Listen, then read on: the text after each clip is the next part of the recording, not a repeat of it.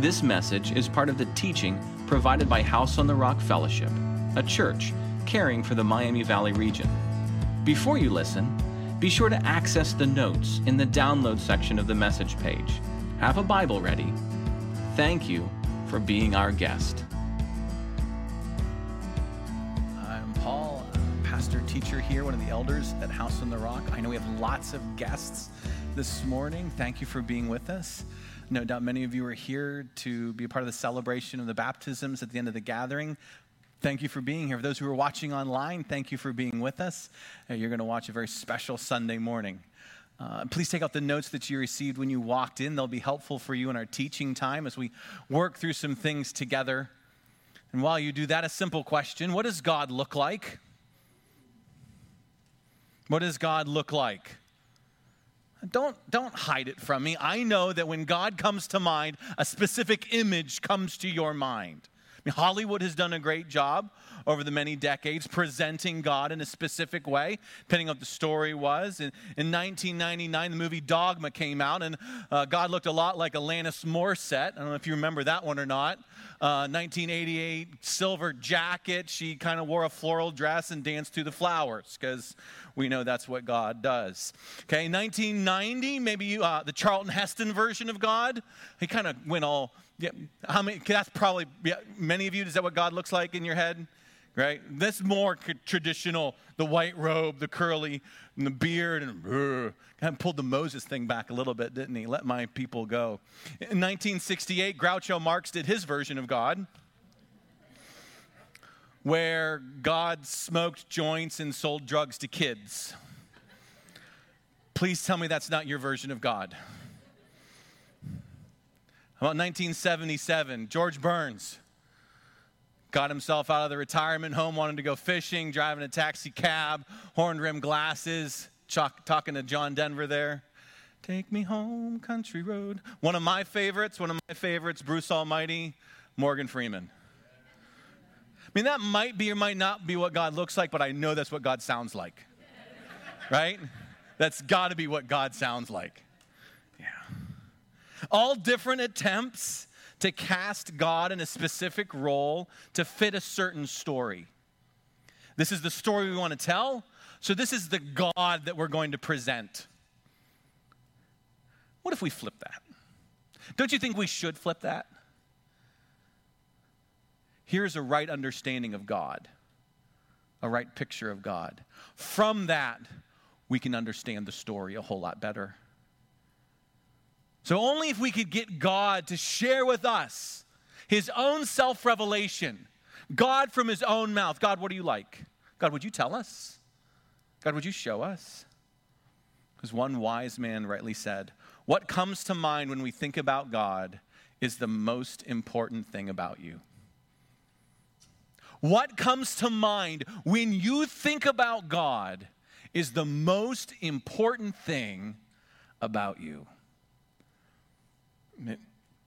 Just think about that question, that statement. The choices that you make are based on your view of God. Simple illustration. I knew that this message was coming up, and so I was kind of running in the back of my mind. I had my three sons around. I happened to ask them a simple question. I says, Hey, boys, do you act differently when dad's not home? All three did this. Maybe. Sure, sure. Not that my sons are deviant, I have three wonderful sons. But yeah, you're going to act differently when the presence of dad is there, when the voice of dad is there, when the oversight of dad is there. Yeah, you're probably going to maybe be a little bit different.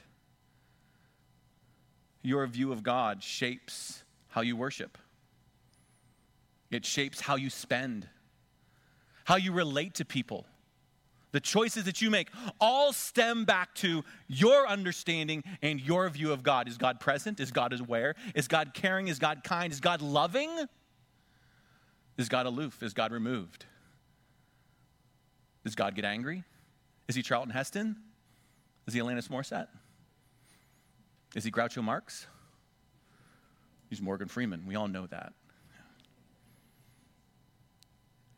This summer, we've just been looking at the greatest hits in the Bible, a summer mixtape, if you will. We began with the greatest song of the greatest person, Jesus Christ, in Colossians chapter 1. Then we went to Psalm 110, which is the most quoted psalm in the entire New Testament. This is the New Testament's greatest hit. We looked at Proverbs chapter 3. Nothing compares to wisdom. Then I kind of took a little bit of a sidestep and we just talked through the gospel for a Sunday and saw all the many ways that the gospel touches and affects our lives. Uh, last week, one of our elders spoke, Doug, on communication, was blessed by that. But today, what if we drilled down on this, this thing? What, what, what is God really like? Who is He? How does He reveal Himself? Let's consider what that old man said. The most important thing about you is what comes to mind when you think about God. To help us do that, we're going to look at the most quoted passage in the Old Testament. This passage, the Old Testament, goes back to over 27 times. The psalmists quote it, the prophets bring it up. It's as if all the writers of the Old Testament want to keep taking us back to this one particular place in this one particular declaration in Exodus 34. So while you find Exodus 34 in your copies of the Bible, if you don't have a Bible, they're located in the seats in front of you. You can have that if you don't have a Bible. That's our gift to you. Uh, Lola's going to have the verses up on the screen if you want to follow along that way. Or you maybe you brought your Bible. Big fan of the Bible. Okay, big fan of the book. Exodus 34. Let me give you some background.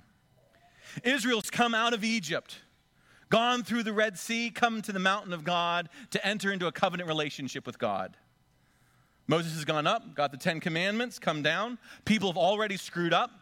They built themselves a, a golden calf. Moses broke the first two set of commandments, broke the tablets right in half.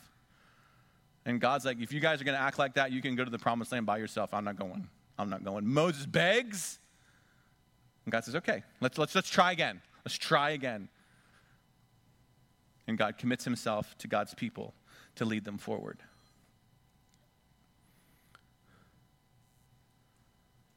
What God says to Moses, his self revelation, is what I want us to look at. These are God's words. This is Exodus 34, 6 to 7. Exodus 34, 6 to 7. The Lord passed before Moses and proclaimed, this is God speaking about God, the Lord, the Lord, a God merciful and gracious, slow to anger abounding in steadfast love and faithfulness, keeping steadfast love for thousands, forgiving iniquity and transgression and sin, but who will by no means clear the guilty, visiting the iniquity of the fathers and the children and the children's children to the third and the fourth generation. And you're like, I really like that first part. That was good. He's loving and kind. The whole part about judging kids and grandkids, not a big fan. We're going to see how it all comes together. We don't want to see God through a Hollywood fairy tale. We don't want to see God through our own false self perception of God. We want to let God inform our understanding. Let God say, This is me. There are many aspects of your faith that you can get wrong and you'll be okay. There are lots of things about faith that you can get wrong, following that you can get wrong, and we'll all be, we'll be okay. Let me give you an example. Your view of alcohol. Some of you grew up in a tradition where you don't drink alcohol. Alcohol has never touched your lips. You don't want to touch your lips. You don't think anyone should drink alcohol. Perfectly fine. That's good. That's good. You're okay. Some of you have a different view of alcohol, right? Can both people coexist in a fellowship? Yeah. Yeah. Yeah. And neither one should say one is right or one is wrong. What is the same for both? Getting drunkenness is a sin. Getting drunk is a sin. Here's another aspect of the faith. Could go one way or the other, It doesn't really matter. Styles of music. Styles of music. Maybe you like one musical style. Awesome. And you like another musical style. Awesome. It can be very different. You can not like that one at all, or you can not like that one at all. Okay, whatever. Great. What must we get right? Building a life of worship. For it is right and fitting and good to praise our Lord. Bible translations. How many of you grew up with the King James Bible? Right? Yeah. And when you pray, you hear God talking to you in King James. Right? Because that's the prayer, that's the prayer language of Jesus. It's great. How many of you cannot understand the King James Bible to save your life? It's all good. It's all good. And so you read an NIV or an ESV or in a different translation. That's fine. What matters, though? Building a life that is submissive to the authority of God's word. Right? When it comes to our view of God, we can't get this wrong. We need to understand this. Okay. Well, so how are we going to do this? We're going to use the, the imagery of a record, okay? So God's going to cut a demo for us today, uh, a record. And because God's Old Testament is going to be a vinyl record with a side A and a side B. And today we're going to go over, we're going to do side A. Next week we're going to do side B. You're going to want to stay on side A and ignore side B, okay? My challenge to you come back next week.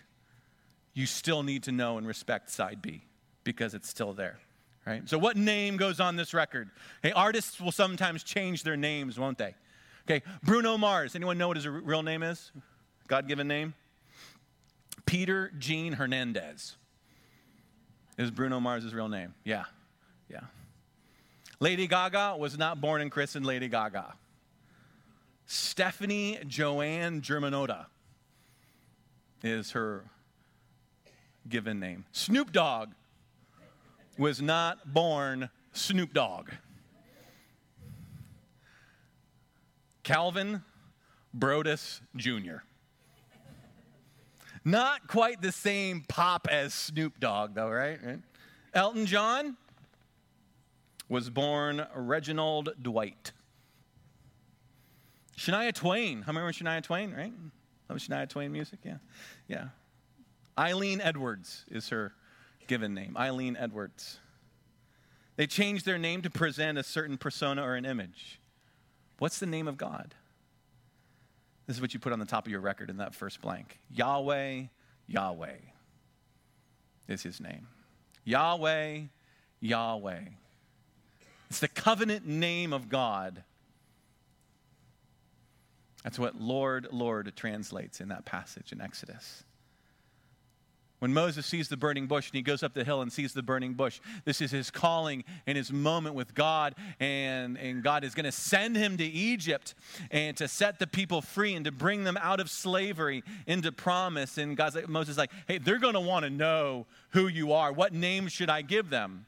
You say, Yahweh sent them. I am is how that's translated. I am that I am. I am the present God. I am the covenant God. I am the promise making, promise keeping God. And with that name, God declares his qualities and how he wants humanity to relate to him. This week, uh, side A, we're going to look at three of those qualities, song titles, if you will. And next week, we're going to flip that record around and look at side B. Again, I encourage you, come back for side B. Okay? But the first song title, write this down. What is God like?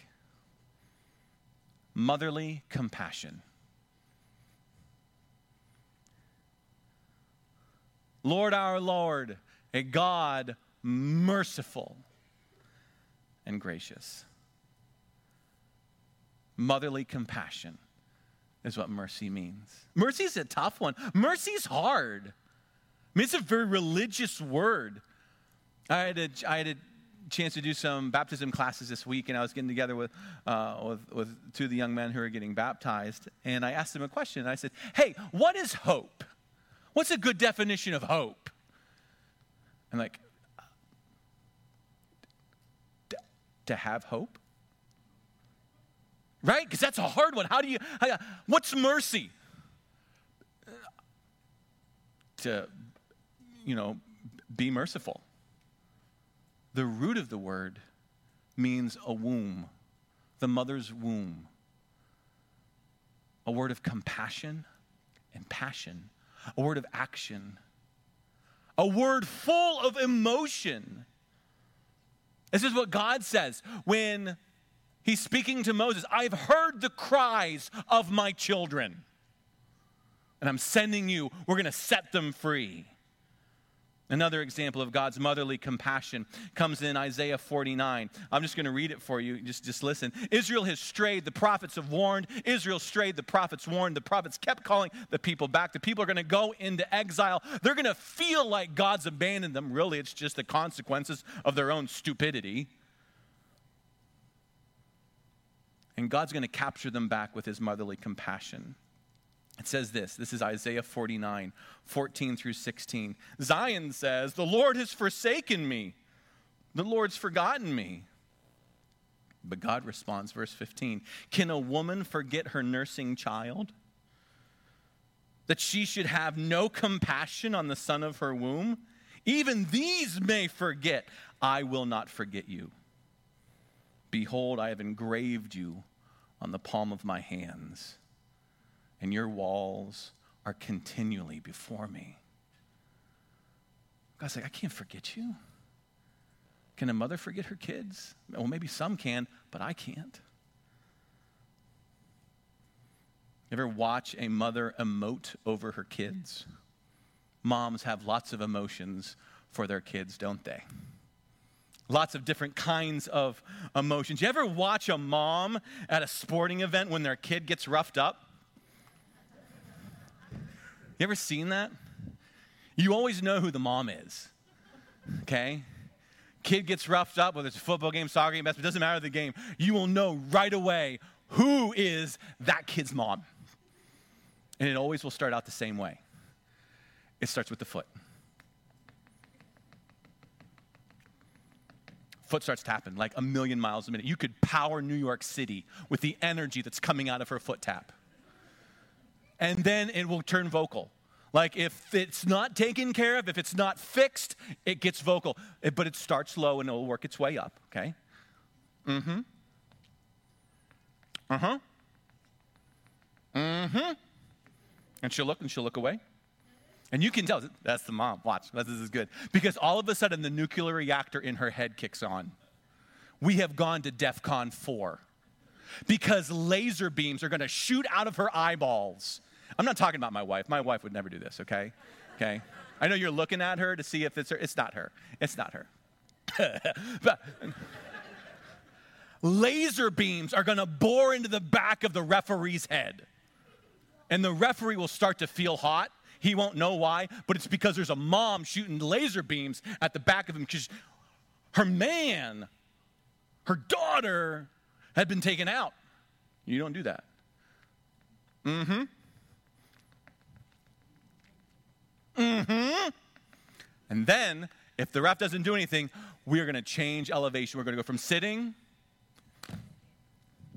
uh huh, and then the chair goes back because she's going to go into mode number three, and that's pacing. Mm-hmm. Are you gonna and husbands, we've been there, right? And some of you have made the mistake of putting your hand on, on the nuclear reactor when you do that, what happens? Oh, yeah, you, some of you have lost arms because of this. Sweetheart, sweetheart, we love Jesus. He gonna see Jesus. He gonna see Jesus. Why? Because, why? You don't mess with her kid. She bore that kid. That's her son. That's her daughter. There is emotion and action that go together. She feels, and because she feels to such depth, there will be action involved. God feels this motherly compassion. And because he feels at such depth, there will be an action that comes along with it. That's my child. Those are my kids in Egypt. We're going to get them out we're getting them out. Read the stories of the Old Testament with the song of God's motherly compassion in the background, and you will begin to see them in a new, more biblical light. How interesting. The very first thing that God uses to describe himself is motherly compassion. Some religious streams like to lead out with holiness. Some like to lead out with God's anger. Some like to lead out with other things that shape. God says the first thing you want to know about me, I'm a God of motherly compassion. Another song, number two, write this down in your notes, please. Noble generosity. He is a God of noble generosity. So in your verse, it says merciful and gracious. Grace is another tough religion. It's probably one of the most popular, most common terms used in Old Testament and New Testament. But how do we understand grace? What does grace mean? Uh, rise up with me. Let's fly high. And I want you to see what's happened in this story in Exodus that involves this declaration by God. You need to get some broad stroke understanding. Okay, earlier we have God bringing Israel out of Egypt. Okay, God brings them uh, through the Red Sea. God brings them to the holy mountain where he starts covenant relationship with them. Hey, it, and it's almost shaped like this beautiful wedding exchange, vows and declarations and commitments. Okay? Then, if you skip ahead in the story of Exodus, we have the instructions that God gives. This is the house that I want you to build for me so that I can be in your presence.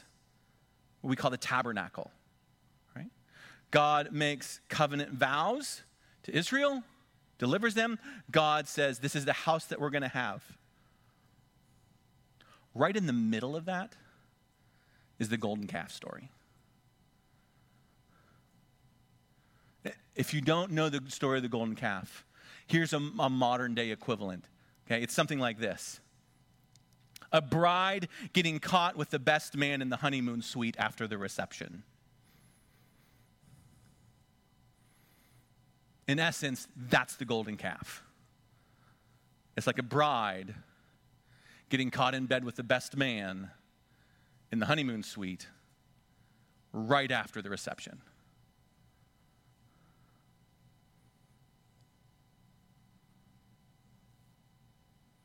So here we have God making a covenant commitment, a promise to his people.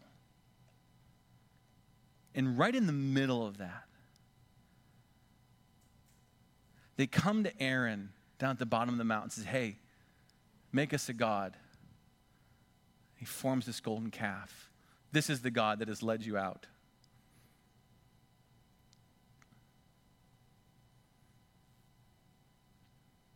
This is why God said, Hey, Y'all can go to the promised land on your own. I'm not going with you. I'm not going with you. If you're going to be like that, uh uh-uh. uh We get to see this beautiful picture of the heartbreak of God when it comes to our, our sin. And Moses intercedes. In that moment of intercession, we have this revelation of God merciful, gracious, slow to anger, and abounding in steadfast love. And then God gives the instructions okay, this is how I will dwell in your presence. This is the house that you're to build for me. God makes a covenant promise. We fail the relationship miserably. God comes back with noble generosity. This is how we can walk together again.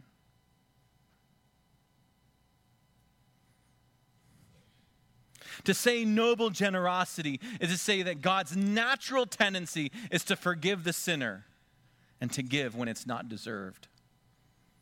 It's noble, it's higher, coming down to lower. Is the right God, the perfect God, the good God, coming down to overwhelm with generosity. God dwelling. God saying, I will dwell with you. I will live with you. I will be with you. You are adulterous, adulterous, wandering, sinful, childish people. And I will be with you in a generous way. Generous meaning doing more than expected. We uh, were camping up in Port Clinton a couple weeks ago. We'd never been there, and we had some friends that were going to show us around that first day. It's the lay of the land and some of their favorite spots. They live up there. Uh, the one woman is a, a, charter fisherman, takes people out on, the, on Lake Erie. Um, really, really, really neat. Salt of the earth woman. And so they're showing us around. Took us to big quarry, took us out to the lighthouse. And, and then we said, hey, where's one of your favorite places to go for lunch? They took us to this good mom and pop's place Uh, that's right near, near the lighthouse. You know, get burgers, you get hot dogs, all the good fixings. And they said, You need to get ice cream. The boy's like, Hey, can we, can, can, we get some ice cream? I'm like, It's vacation. You know we're getting ice cream. I mean, I've had ice cream forever. I've been saving my calories for ice cream. Let's do this. And so when boys ask for ice cream and they've been granted permission for ice cream, what's the next question? Right? Right? How big can I get? Can we get larges? And, and, Captain Peg, who was taking us, he says, They want mediums. They want mediums. Like, oh. So they ordered, you know, a medium. It was a foot high. You should have seen Jackson's eyeballs popping out. You should have Aiden's eyeballs popping out of his head. Luke is like a boa constrictor dislocating their jaw. Like, ah! It was awesome. This ice cream was just, it was huge and it was amazing. The look on their faces, they were expecting this. And they got this. Because when you walk with God, you're probably expecting this. But in his noble generosity, oh, it's it's so much more. You're expecting, yeah, all right, we can go to the promised land. God's like, I'm with you every step of the way, guys. I'm every step of the way. Grace, this generosity also means it has a quality of delight about it. Because someone can be generous and you're like, well, it's not really making me excited. But grace comes with delight. We're watching the Olympic divers.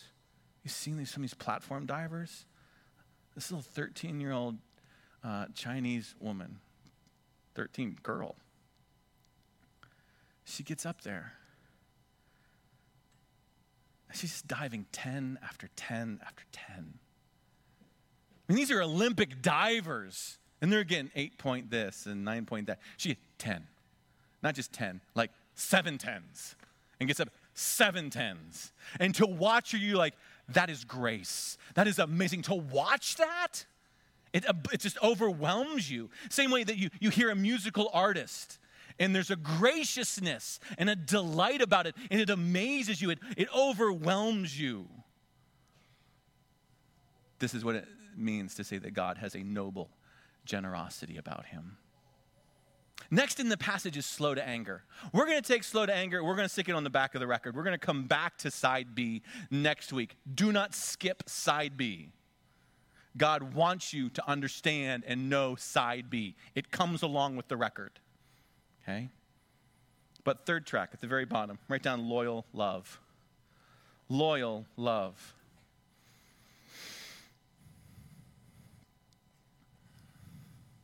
He is abounding in steadfast love, keeping steadfast love for thousands, forgiving iniquities and transgressions and sins. Those are all the three words they used to describe sin in the Old Testament. I, I started taking lessons, piano lessons, when I was uh, four or five years old. Okay, um, I come from a musical family. It's the nature of our household, uh, and quit real fast just because it wasn't cool. And I probably didn't touch the piano until I was in eighth grade. And some of you know this story because I tell this story all the time. And when I was in eighth grade, music teacher wasn't there. A substitute played a Harry Connick Jr. concert for, for everyone to watch. I'm trying to get my math homework done because that's, what, that's what's next. And so Harry Connick Jr. comes on, right? And he sits at the piano. If they asked me, I could write a book. And all the girls screamed. Like, oh my goodness! And I'm like, what happened? About the way you walk and whisper and look. And they went nuts. And I'm like, he has a superpower. What is his superpower? Well, Harry, when he plays, if you ever watch Harry, and actually, my wife just told me he was at the Rose like this last weekend, and I missed it. I'm like, oh man. Um, he'll do this thing with his shoulders when he plays. And like the lips will kind of puff out a little bit. If they asked me, I could write a book I thought maybe the superpower was the shoulders and the lips and the eyes. So, you know, you could walk around, you know, to like, you know, an eighth grade girl and start popping my shoulders. You know, and that didn't do it. That wasn't what she was looking for at all. That kind of freaked her out. And her mom called my mom. Um, no. No.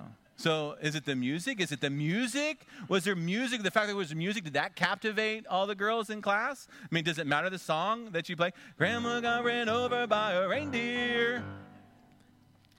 Coming over house Christmas Eve. No, that wasn't it at all, was it? It was it was the fact that it was a love song. They loved the love song. And so I looked at the piano and I said, This is it, man. And I learned to play the piano so I could pick up chicks. I'm dead serious. I'm dead serious. And so when I got to high school and to college, I was working at a, a summer camp, and there was this really smoking hot counselor there. And, and she, yep, mm-hmm, she, you, you know what she looks like too. And there was a piano in the dining hall. And I'm like, superpowers.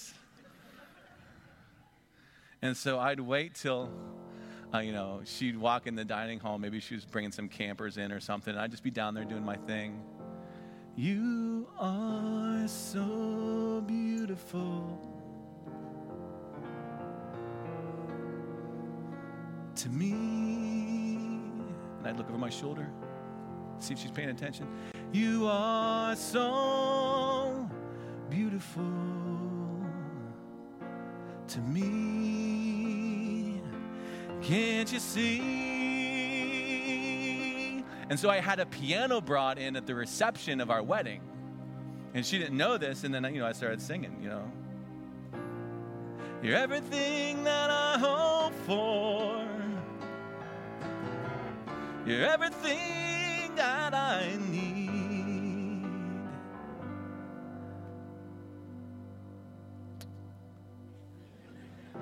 Cause you are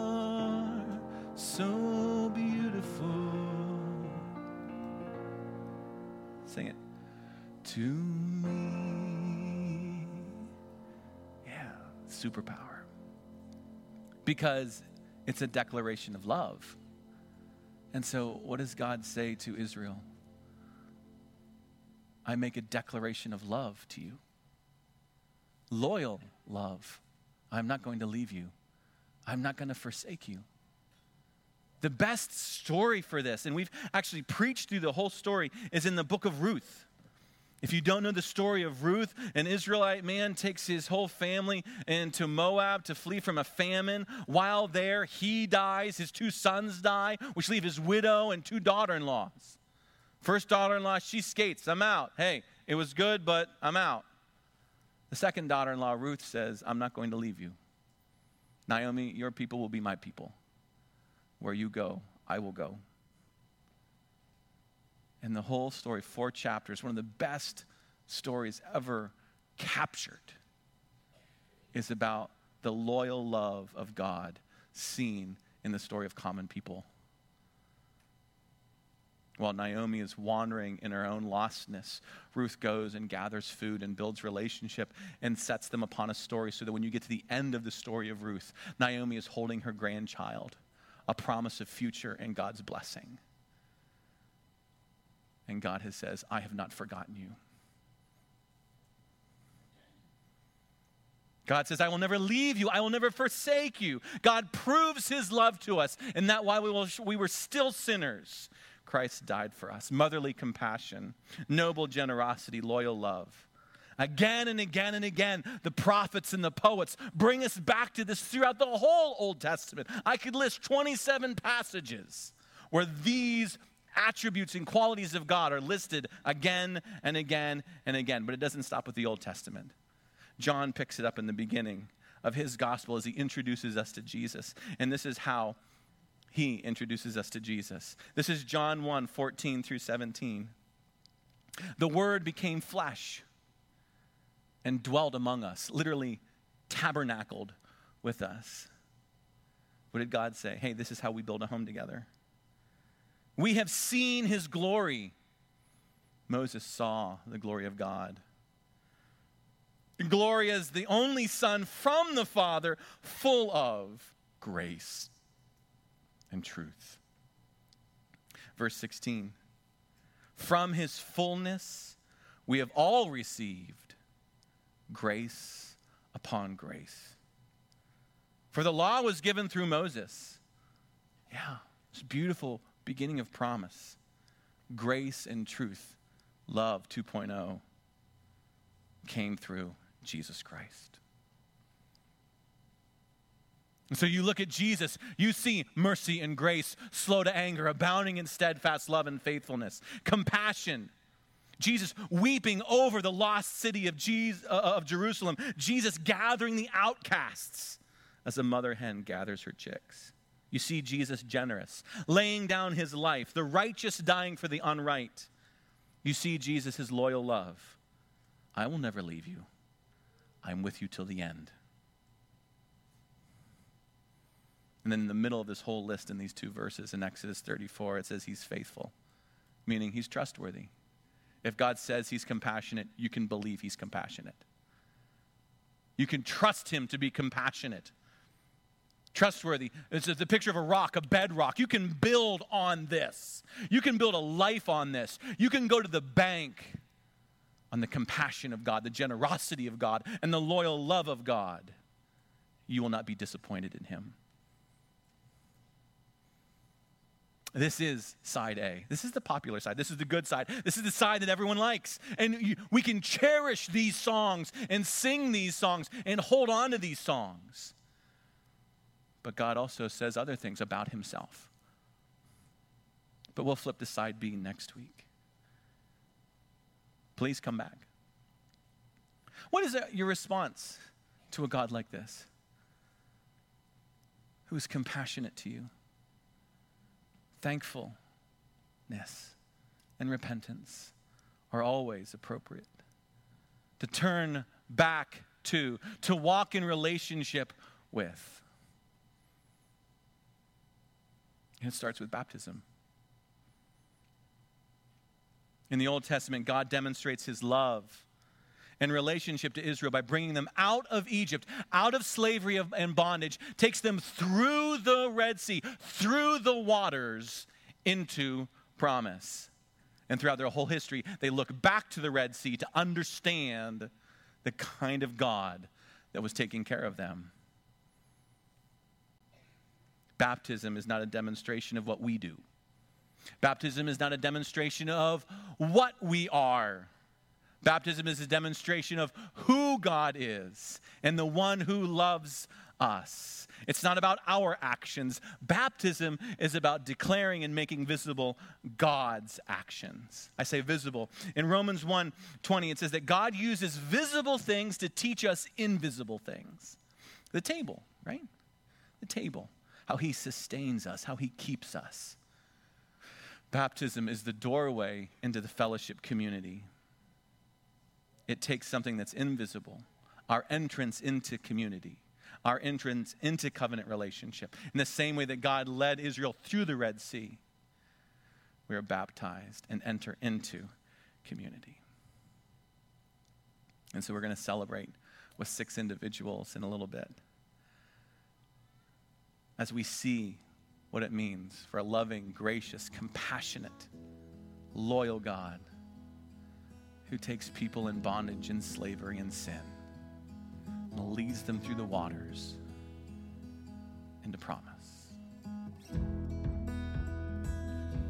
Thank you for sharing your time with us, and we'd love for the journey to continue. If you're a guest, would you consider reaching out to us? We would love to come alongside and encourage you in any way that we can. If you're someone who's joined us today and you are desperately reaching to find hope wherever you can, again, Jesus came that we would find hope. You can find hope today. If you want to send us a short note, a member of our Hope team would reach out quickly, promptly, to come alongside and see what we can do to encourage you in whatever storm you might find yourself in. That's why Jesus came. That's why we're here. Jesus said there's two ways to live your life and a wise man, a wise woman, builds their life on Jesus' instructions.